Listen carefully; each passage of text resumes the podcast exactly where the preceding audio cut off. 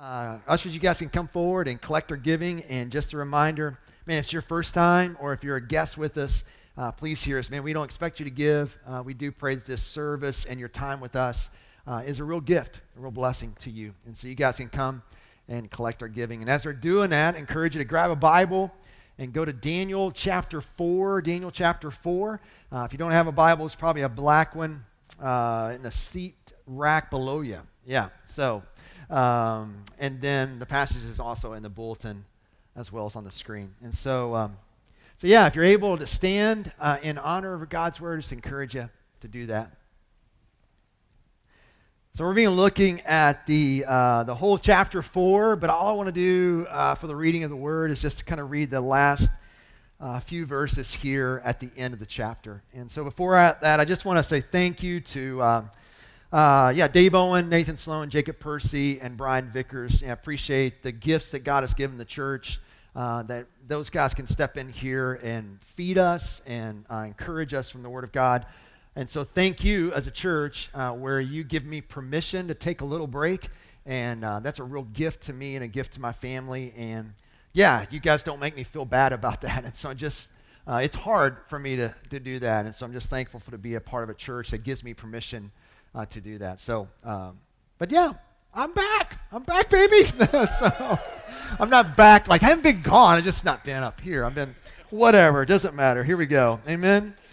Uh, so we're diving in. I got to start bringing my readers up here because this print's getting too small, or I want to get a different ballot. I'm good. I'm good. Thank you. I don't know if they'd fit mine, so that that might really mess me up. So, all right, here we go.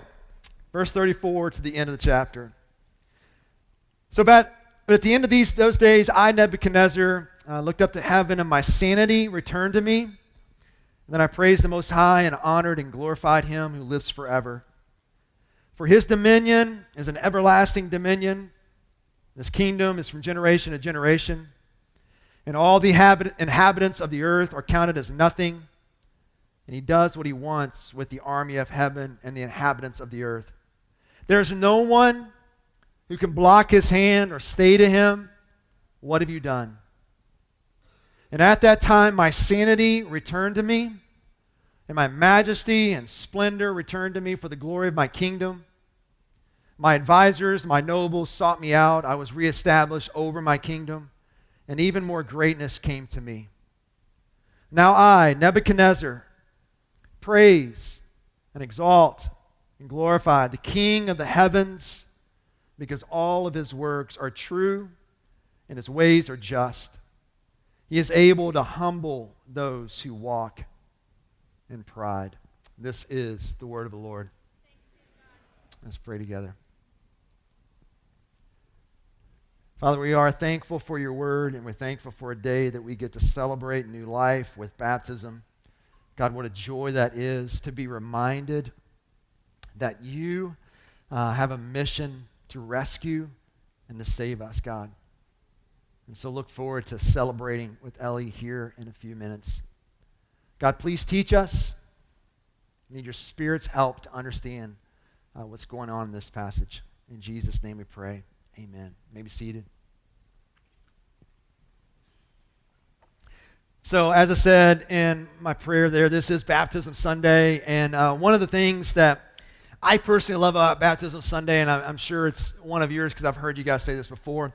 Uh, we, we love hearing people's stories, right? So part of uh, being baptized here, never we never want this to be a barrier. This is not like law, you know what I'm saying? It's not like if you don't share your testimony, then you can't be baptized. But we do encourage you to write out your story. Like, how, how did you come to this place where you're going public uh, with your faith in Christ? If that freaks you out, man, we've got people that'll help you write your story, help you write this out. So, you know, that's a whole nother conversation in of itself. But it is, I mean, I love it. And and part of the reasons that I love it, there's multiple, but a couple is is a it's a reminder for all of us who are followers of Jesus Christ of what God did to us, right? It's a it's an opportunity every time we do baptism Sunday to remind yourself of how God saved you and he continues to do so. Like it's not a one-time saving, it's a continual saving. Amen? Like it's it's like, thank God you haven't given up on me. Like, yes, there's a one time where I trusted, but boy, it's a continual deal that continues on. And this is always a beautiful reminder that man, he's, he's still at work and he's still doing his work. And, and if you're not a Christian here, uh, it's an opportunity for you to hear someone else's story and know that that's what God desires to do in your life. And that invitation is always open. And so I think it's, um, you know, I, not ironic, but I'm, it's fitting that today we're looking at Daniel chapter 4 because I think Daniel chapter 4 is sort of Nebuchadnezzar's, or King Neb. We might call him King Neb because it's kind of hard to say Nebuchadnezzar every time. It's shrinking up seconds for me. Amen. Uh, so, Neb, uh, this is sort of his faith journey.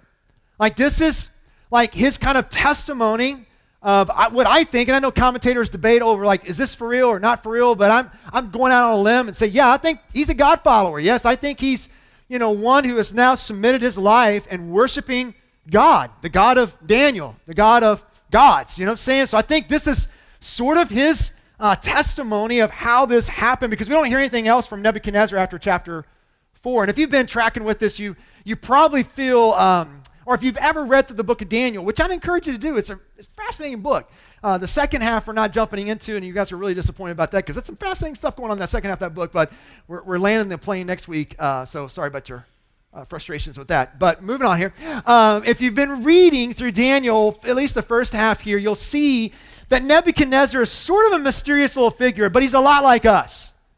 In the sense of, like, you know, if you go to chapter 2, uh, Daniel kind of like shares the, interprets a dream, and then all of a sudden, you know, Nebuchadnezzar is on God's side, right? It's like, Daniel's God is the God of gods. He is it. It's, you know, it's almost like a sort of a confession of faith. And he's saying, He's the one. He's the God that's over all gods. And then you go to Daniel chapter 3, like we saw last week, and he's building this 90 foot statue. He's like, hey, this is a great idea. I'm awesome. Come worship me, right? It's like, what the world? Didn't you just kind of do this explanation of who God is, and now you're kind of worshiping yourself? What's going on here? And then, you know, we know the whole story. We saw it last week. You know, he throws Shadrach, Meshach, and Abednego in the furnace. There's a fourth person. He freaks out. They come out. They're not even smoking. Not smoking, smoking, but smoking flames, right? So, and and we hear once again Nebuchadnezzar exalting God and, and acknowledging his supremacy. And I love don't know if you guys caught this at the end, but I love kind of what he says. He kind of gives this decree at the end of chapter 3, and he says, you know, this is the decree. You say something bad about Shadrach, Meshach, and Abednego's God, then you will be cut to pieces.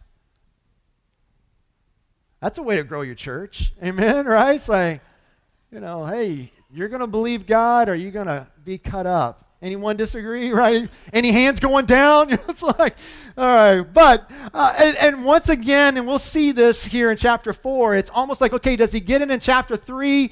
And then some events happen in chapter 4, and we're going, ah, not sure if he gets it. But I, but I do think, as we see the whole of the chapter, there's something different that happens in Nebuchadnezzar here.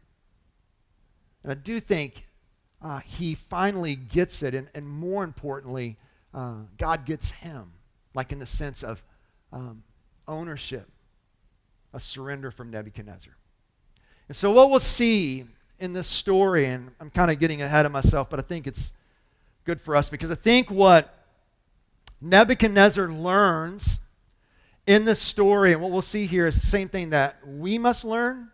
So, the entrance into the kingdom of God is the same for you and the same for Nebuchadnezzar. Nebuchadnezzar needed to be humbled in order for him to enter into the kingdom of God. What does Jesus say in the Beatitudes, the very first one? Blessed are the poor in spirit, for theirs is the kingdom of heaven. Blessed are those who are humble, who recognize their need. There is no room for arrogance, and Jesus makes no sense to you until you've been humbled. And you have only one option, and that is to look up. So that's how you get in. And the reality is this is that that's the thing that God continues to teach you while you live in his kingdom. Pride is really deep in every single one of us in this room. So much so that we, we're, we're really blind to it. And God is continually teaching you humility. I went to a, a wedding yesterday evening. It's a beautiful wedding. Um, two of our members here, their daughter got married It was wonderful. And you know, it's weddings are fun. There's a lot of energy, excitement, tons of optimism, right? Um, which is great. You know, you, you, you don't go to weddings with, you know, you don't get married and not be optimistic. Like, you're not going, I don't know. You know, it's like, maybe, you know, I, I was being silly with my wife as we were writing the card out. I said, you know, what you need to put in there, hey, 50% of marriages end in divorce. Good luck. You're pastor, right? That was supposed to be a little more funnier than what it was, but just being goofy. We did not write that. Um, but here's, here's if you've been married a while, the vows that you speak on your wedding day have a way of humbling you five, ten years down the road. You can't do them, right? And I think there's a lot of um, correlation when we're walking with God, when we're life with God, when we're in the kingdom, when we're in relationship with Him, God, God knows how prideful you are. He's not shocked by it. And God's a kind, loving, merciful God who doesn't come to you day one and say, plop, here's how prideful you are. Like that would be absolutely crushing. But in time, He does. And there's a, um, a posture that you're going to see here and why God is very merciful and patient and he's wanting to humble us because that's how life is to be lived under his reign and rule. So let's, let's look at this chapter here. So this, um, this chapter 4 is all about a dream that uh, King Neb has. It's what it is. I mean, uh, he tells the dream like two times in here and the interpretation of the dream. And so the dream, and the first part of chapter 4, is basically about a tree. King Neb has this dream of this massive, huge tree that's in the kind of the middle of the land, which is just symbolic as a it's a cosmic tree. It's it's massive and it's uh, it's flourishing. It gives you know shade to the animals and birds nest up in there. It's a life-giving tree. I mean, it's just a flourishing, prosperous, wonderful tree. All right, so that's the good part of the dream. The bad part is like as he's dreaming about this tree, uh, all of a sudden there's a voice that comes from heaven, and then the passage calls it, calls it a watcher, or some translation says, you know, like a, a messenger of, of heaven comes and say, cut down the tree, but leave the stump. And then, if that's not strange enough, um, the, the stump itself becomes kind of personified, and the stump actually becomes almost like a beast where it's out in the wilderness eating grass and things that ox and cow eat. And so that portion of the dream disturbs King Nebuchadnezzar. Like, what in the world? Like the tree. Oh, yeah, that's awesome. Da-da-da, I'm flourishing or whatever. Then all of a sudden the tree's cut down, but there's a stump, right? And that stump kind of becomes sort of a person, but it's almost like the person's a beast now. He's out in the field, wilderness, eating grass. Like, what is going on? And so Nebuchadnezzar asked, you know, originally his astrologers, and they couldn't figure it out. And then Daniel, which we'll call him the dream whisperer, right? Because he's like always interpreting dreams. Love to have him along my side every once in a while. It's like, hey, can you help me out with this dream? That was really weird last night. Can you? Okay, maybe not for you. But so, so he comes, King Nebuchadnezzar shares with him the dream. And then in verse 19, Look what Daniel says. I just want you to pay attention um, to Daniel's response. So he hears the dream. This tree gets cut down. The stump is sort of personified, goes out in the wilderness, eating grass, doing some stuff that only ox and cows do. So listen what he says here. Then Daniel was stunned for a moment, and his thoughts alarmed him. Some translators or even some commentators say that this idea of a moment may have lasted for close to an hour. And it wasn't um, that Daniel was troubled and fearful of telling him what the dream was in the sense of like fearful for his life. But what we see, because what we see in the next verse here, or in that second half of that verse, where he says, Daniel answered him, my Lord, may the dream apply to those who hate you in its interpretation to your enemies. So the reason why he's kind of stunned or troubled is not because he's fearful of Nebuchadnezzar killing him or doing some harm to him, is because he loves Nebuchadnezzar, which is crazy. I mean, this man completely destroyed any kind of home life he had.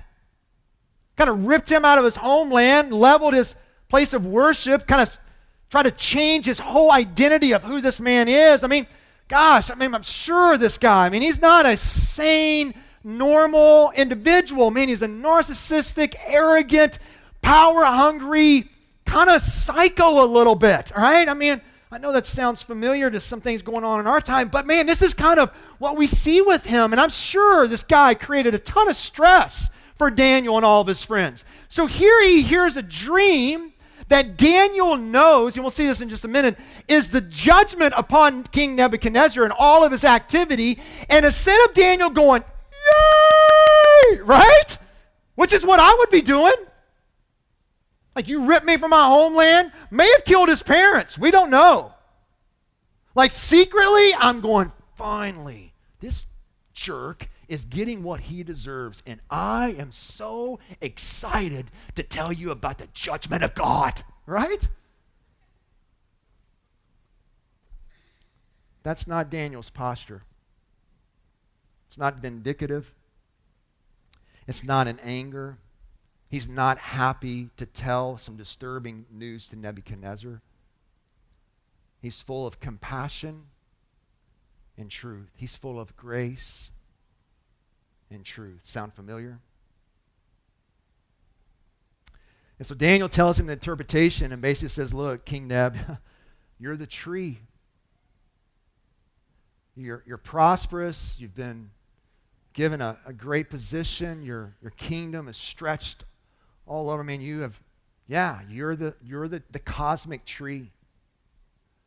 But God's going to humble you. He's going to bring judgment on you. He's going to cut you down and send you out into the wilderness, and you're going to lose your mind. You're not going to be sane. And for seven years, you're going to be out in the wilderness like a cow, like an ox, eating grass. But, he says, it's conditional. If you repent and humble yourself now, maybe this won't happen to you. Look what he says in verse 27. Therefore, may my advice seem good to you, my king. Separate yourself from your sin by doing what is right and from your injustices by showing mercy to the needy. Perhaps, perhaps there will be an extension of your prosperity.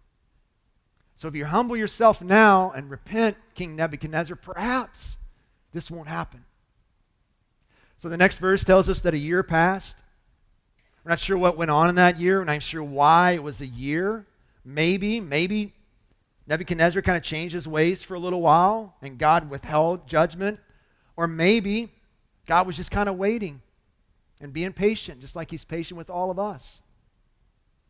And then we see in verse 29 that at the end of 12 months, as he was walking on the roof of a royal palace in Babylon, the king exclaimed, and this is what he said Is this not Babylon the Great that I have built to be a royal residence by my vast power and for my majestic glory? So he's walking on his roof, seeing all that he sees in Babylon, and he says, Man, look how great I am. Look what I have done with my hands. And isn't all of this done for my glory, my sake, and for my name? Now, guys, look, first of all, when we read this, we, we, we first kind of see, man, this is so out there. And like, ah, you can't even like identify with this. But hopefully, you can sort of sympathize with this a little bit. I mean, he's, he's the most powerful man in the world.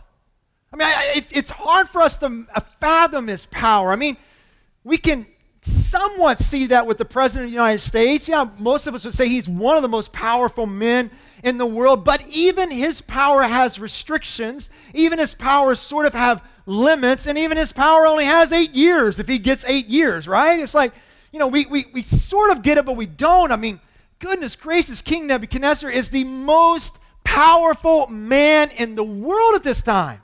Whatever he said had to be done, no matter what came out of his mouth. Build me a 90 foot tower, everybody worship me. That's what they do, right? That seems insanity to us, but that's how much power this man had. So these are not empty boasts. I mean, he's looking out on this massive kingdom that he built. He built one of the seven wonders of the world the Hanging Gardens. That's him. He led the way to build one of the seven wonders of the world. I can't even hang a picture frame straight. Amen? Can you imagine leading the charge to build one of the seven wonders of the world and what that would do in you? I think all of us, if we just take a second, can kind of sort of understand and sympathize why a man would do this because it's not an empty boast. He's a pretty impressive guy. And at the same time, because this is so outlandish, right? We have difficulty seeing ourselves in King Nebuchadnezzar. That's the hard thing about the Bible. It's a hard thing about reading the Bible. All of us, and I'm not saying this is bad, I'm just saying this is what we tend to have a tendency to do. We want to put ourselves in the good light. We always want to see ourselves in Daniel. Oh, yes, I'll be Daniel, right? That's like, okay, maybe there's some parts, but part of what reading through the Bible like this is that you've got to identify yourself even in characters you don't want to be like. Because I'm here to tell you, there's a part of King Neb in every single one of us in this room, including me. Yeah, no, we're not going up on our roof and going, look at my one fourth acre domain. I am impressive, right? It's like, or whatever you got. Maybe you got five acres, but no one's doing that, right? But have you ever said in your own heart, it's my life, I'll do with it whatever I want? I mean, I know it's a big Billy Joel song back in the 70s, and I really actually like that song, right? But isn't that sort of the cultural mantra? Even some 30, 40 years later, and it's not just the cultural mantra, it's in you. It's in me. You ever said, hey, I earned it? I worked for it. It's mine. I'll do whatever I want to with it.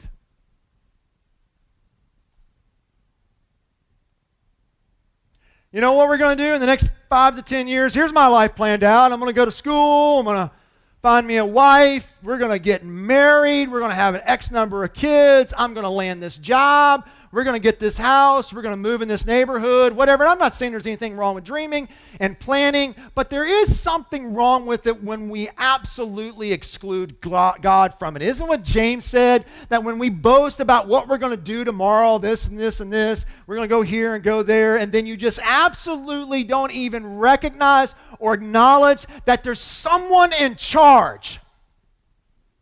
And it's not you.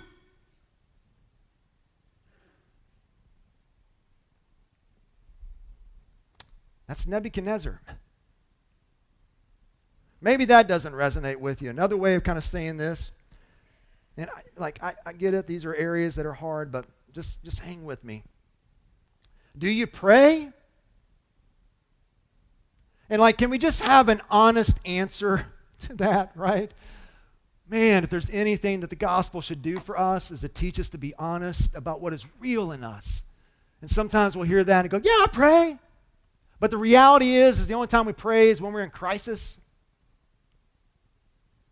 And we don't really get what Paul says when he says pray at all times, that there's a, there's a posture and a way of life of praying. Do you worship Oh, yeah, yeah, I worship. I go to church. Yeah. I'm here today, Lisle. Hello. Right? We sing for 30 minutes. I'm singing. Some of them, you know, some of them are standing, but I'm singing. I'm worshiping.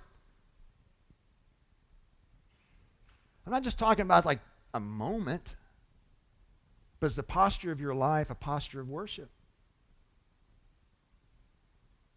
And the reason why I bring out prayer and praise is because of what Andy Crouch said in his book, Playing God. He said this prayer and praise begins and continues when we allow ourselves to be made small. Prayer and praise begins and continues when we allow ourselves to be made small. So that means if there's a lack of prayer and a lack of spontaneous worship in my life, then I think I'm great. I'm pretty big in my eyes. And there's a lot of Nebuchadnezzar in all of us. So look what happens in verse 31. So while the words were still in the king's mouth, a voice came from heaven.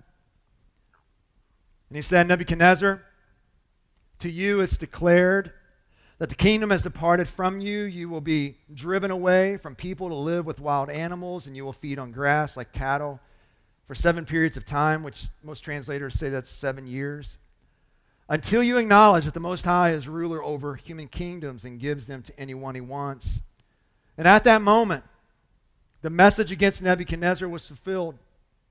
He was driven away from people. He ate grass like cattle, and his body was drenched with the dew from sky until his hair grew like eagle's feathers and his nails like birds' claws. God effortlessly reduces the most powerful man in the world to a beast like state in the wilderness like a flick of his finger. Sinclair Ferguson in his commentary says this, talking about Nebuchadnezzar. Having portrayed himself as a superhuman, right? You got the big statue in chapter 3. He became subhuman. Having set up his own stone to be worshiped as the image of God, he forfeited life as the image of God and the last remnants of true glory. Having behaved in beast like fashion, he now reaped the harvest of which he had sown the seeds. So that's kind of the context, the story that got us to what we read in verses 34 through 35, 37. Like, how did, how did we get to a place where now he's praising the name of God? Like, how did, what's this whole sanity stuff? Well, that's the story. That's what got us where we are. And here's the question I have why is this happening to him?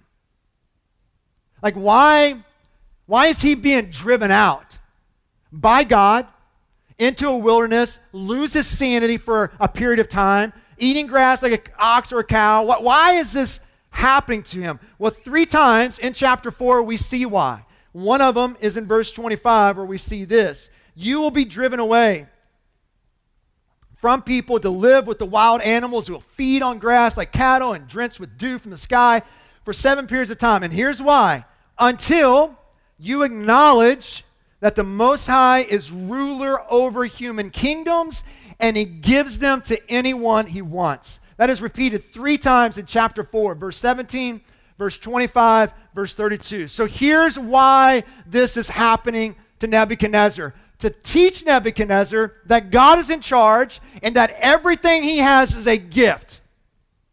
So, Neb, you're not ruler, I am. And even your position as one of the most powerful people in the world today is a gift from me. I'm the one that gave it to you. I'm in charge, and everything you got is a gift from me. That's why he's doing this. That's why Nebuchadnezzar has lost his sanity for a little bit and he's eating grass like a cow so that he would acknowledge that God is in charge and everything he has is a gift. But I got a follow up question with that. What's God's posture? So this is why he's doing it, then, then what's the heart of God here? What's the posture of God toward King Nebuchadnezzar? You know, is God doing this because, you know, he's like, eh, I got to kind of set him in his place, right? He's a little arrogant, getting too big for his britches, right? You ever done that as a parent? Yeah, this little guy getting a little too big for his britches. I need to make sure he knows who's in charge, right? Maybe I'm the only one. I only see any giggling a little bit, right? Your home's not a democracy, amen? My home's not a democracy. I'll personalize it ain't democracy. It's like, hey, no, man, it's like this is there's a ruler in this home, and it ain't you, amen? Right? And every once in a while you need to establish some order. So is that what God's doing here? That he's just getting a little too much about himself, and so he wants to do something that kind of humiliates him and puts him in his place, right? during um, during the summers of my college years, as most of you know, I worked at a camp in Ohio. It's where I met my, my wife, Kathy, and uh, God used that experience in a very powerful way in my life. And, and part of that is because of my boss, his name is Scott Cedar, and developed a, a lifelong friendship. And um, yeah, just a great man that God used in my life in a powerful way. So my, my first summer while I'm there, yeah, remember, I'm, dude, I'm 18 years old.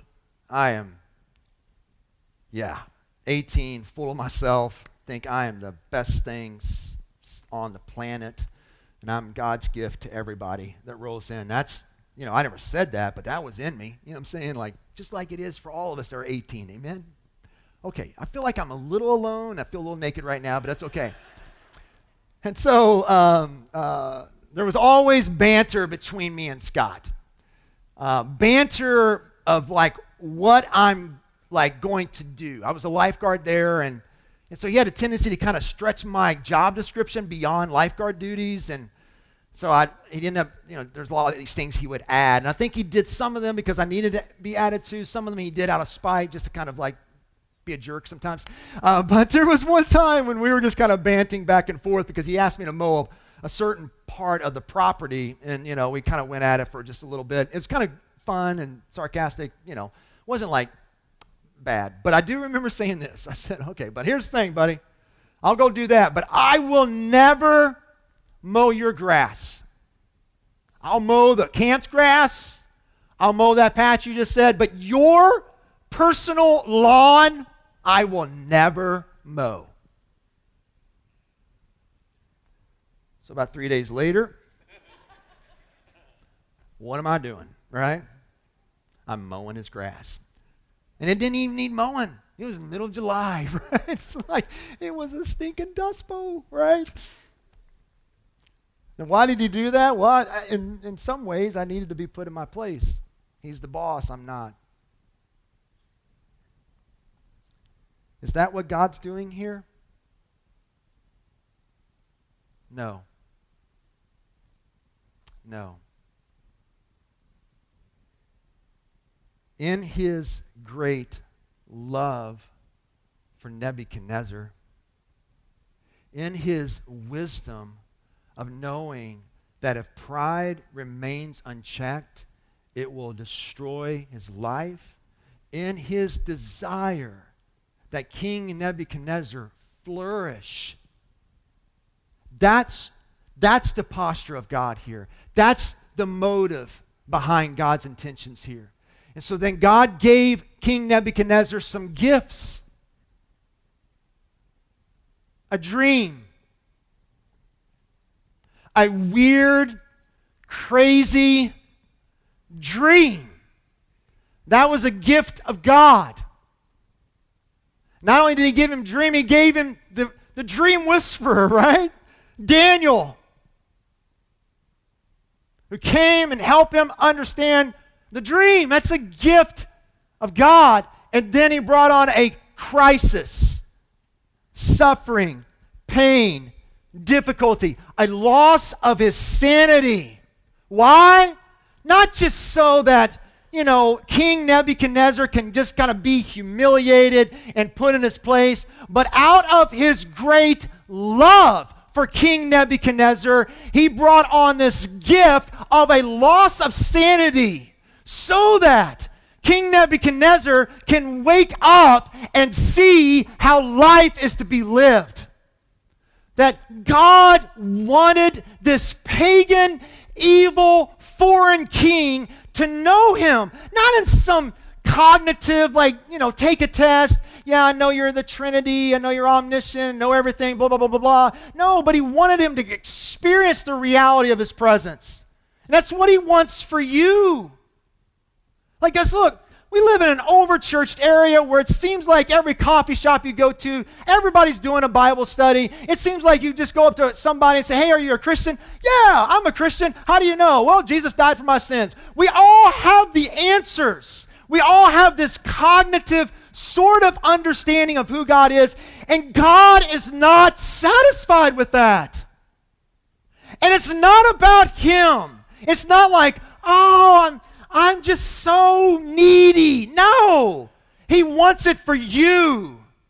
He knows that you are created to be in relationship with Him, in communion with Him. Not just have this cognitive understanding, but that you have an intimacy and an experience with Him. And listen to me, He will go to great measures for you to get that. Even the gift of losing your sanity. We pray that God would not do that to any of us in this room. But if that's what it takes to wake me up, so be it. That's what he did to King Neb. We see this what Paul says in 1 Timothy chapter 2 verse 4, this is good and it pleases God our savior who who? who who's the who there? God. He wants, he desires, he longs that all men to be saved and come to the knowledge of the truth. He says it again in Romans chapter 8. When he said this, What then shall we say in response to this? If God is for us, then who can be against us? Verse 32 He who did not spare his own son, that's the links by which he has gone in order for you to know him. Not just here. Not just here. Here. For you to really have a relationship with Him. He has gone to great lengths. He did not spare His own Son, and He will continue to do that. God longs for you to know Him. He knows what pride and self reliance and arrogance and ruling your own life will do. It will end in tragedy. He knows that. And He wants you to flourish. And He wants you to live life as it's supposed to be lived, not on your rooftop going, Wow, look how awesome I am. I got a fourth of an acre. And I know we don't ever say that, but guys, there are ways that we do the same thing. It's just a little more subtler. So, how is God trying to get your attention? How is God waking you up? What is He doing even this morning? I mean, have you had a weird dream this week? I'm not saying that's God waking you up? I mean, I'm just saying it could be. He still can speak through dreams, right? It's not like he's done, yes, finally and completely spoken through his son Jesus Christ, but he still uses dreams. Maybe. Is he using a friend? I mean, I thank God for Scott Cedar. I didn't plan on him showing up in my life when I was 18 years old, but I thank God he did. Because God used him in a powerful way in my life to change the trajectory and the course of my life, literally. And for some of you right now, he's using a friend. He's trying to wake you up. Hey, wake up.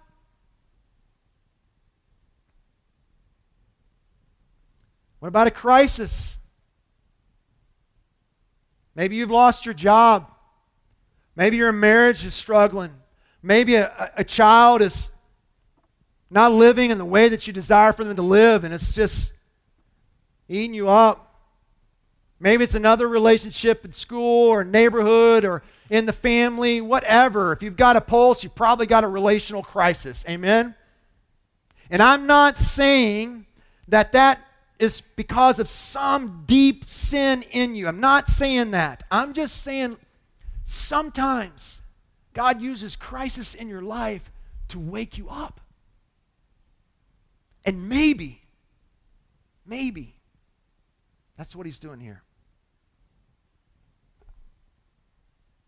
These are all invitations, a dream, a friend, a crisis, suffering, pain, rolling into church, right? Maybe you just showed up and not sure why you came, right? Those are all invitations to look up. Now, what do you mean, Lisle? What do you mean, look up? I love how the chapter ends here, and we read it earlier in the reading of the Word, and I don't know if you made these connections, but I want to just kind of quickly land on this, and this is where we're done. Verse 34, where he says this. But at the end of those days, I, Nebuchadnezzar, what did he do? I looked up to heaven, and my sanity returned to me. And then I praised. And we got that long praise there in verse 35. And then again in verse 36 at that time, my sanity, at what time? When I looked up. When I looked up, at that time, my sanity returned to me. Crisis, looked up, sanity returned. Like, don't, don't miss the connection. It's when he acknowledged the reality of who God is, which he's always been that, he was just blinded to it when he acknowledged who he was, acknowledged that all that he has is a gift from, when he looked up, his sanity came back. Sometimes we forget in Luke 15, in that parable of the prodigal son, that a crisis came in his life that brought him back to his sanity, right? You've come sometimes forget that. So here's the, the son that said, Hey, I want you dead, dad, give me your money, gets the money, goes and blows it, right? And then what's the text say? A famine came a famine came in the land, and here's this guy, because of famine, crisis came.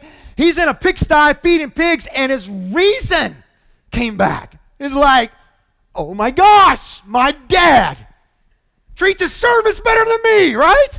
And when did this happen? Crisis. Famine came to the land. He's in a pigsty, wakes up.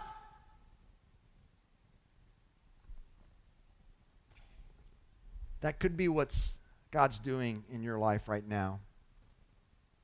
Crisis. Looked up. Sanity return. Crisis. Looked up. Sanity return. Healing began for King Neb when he looked up.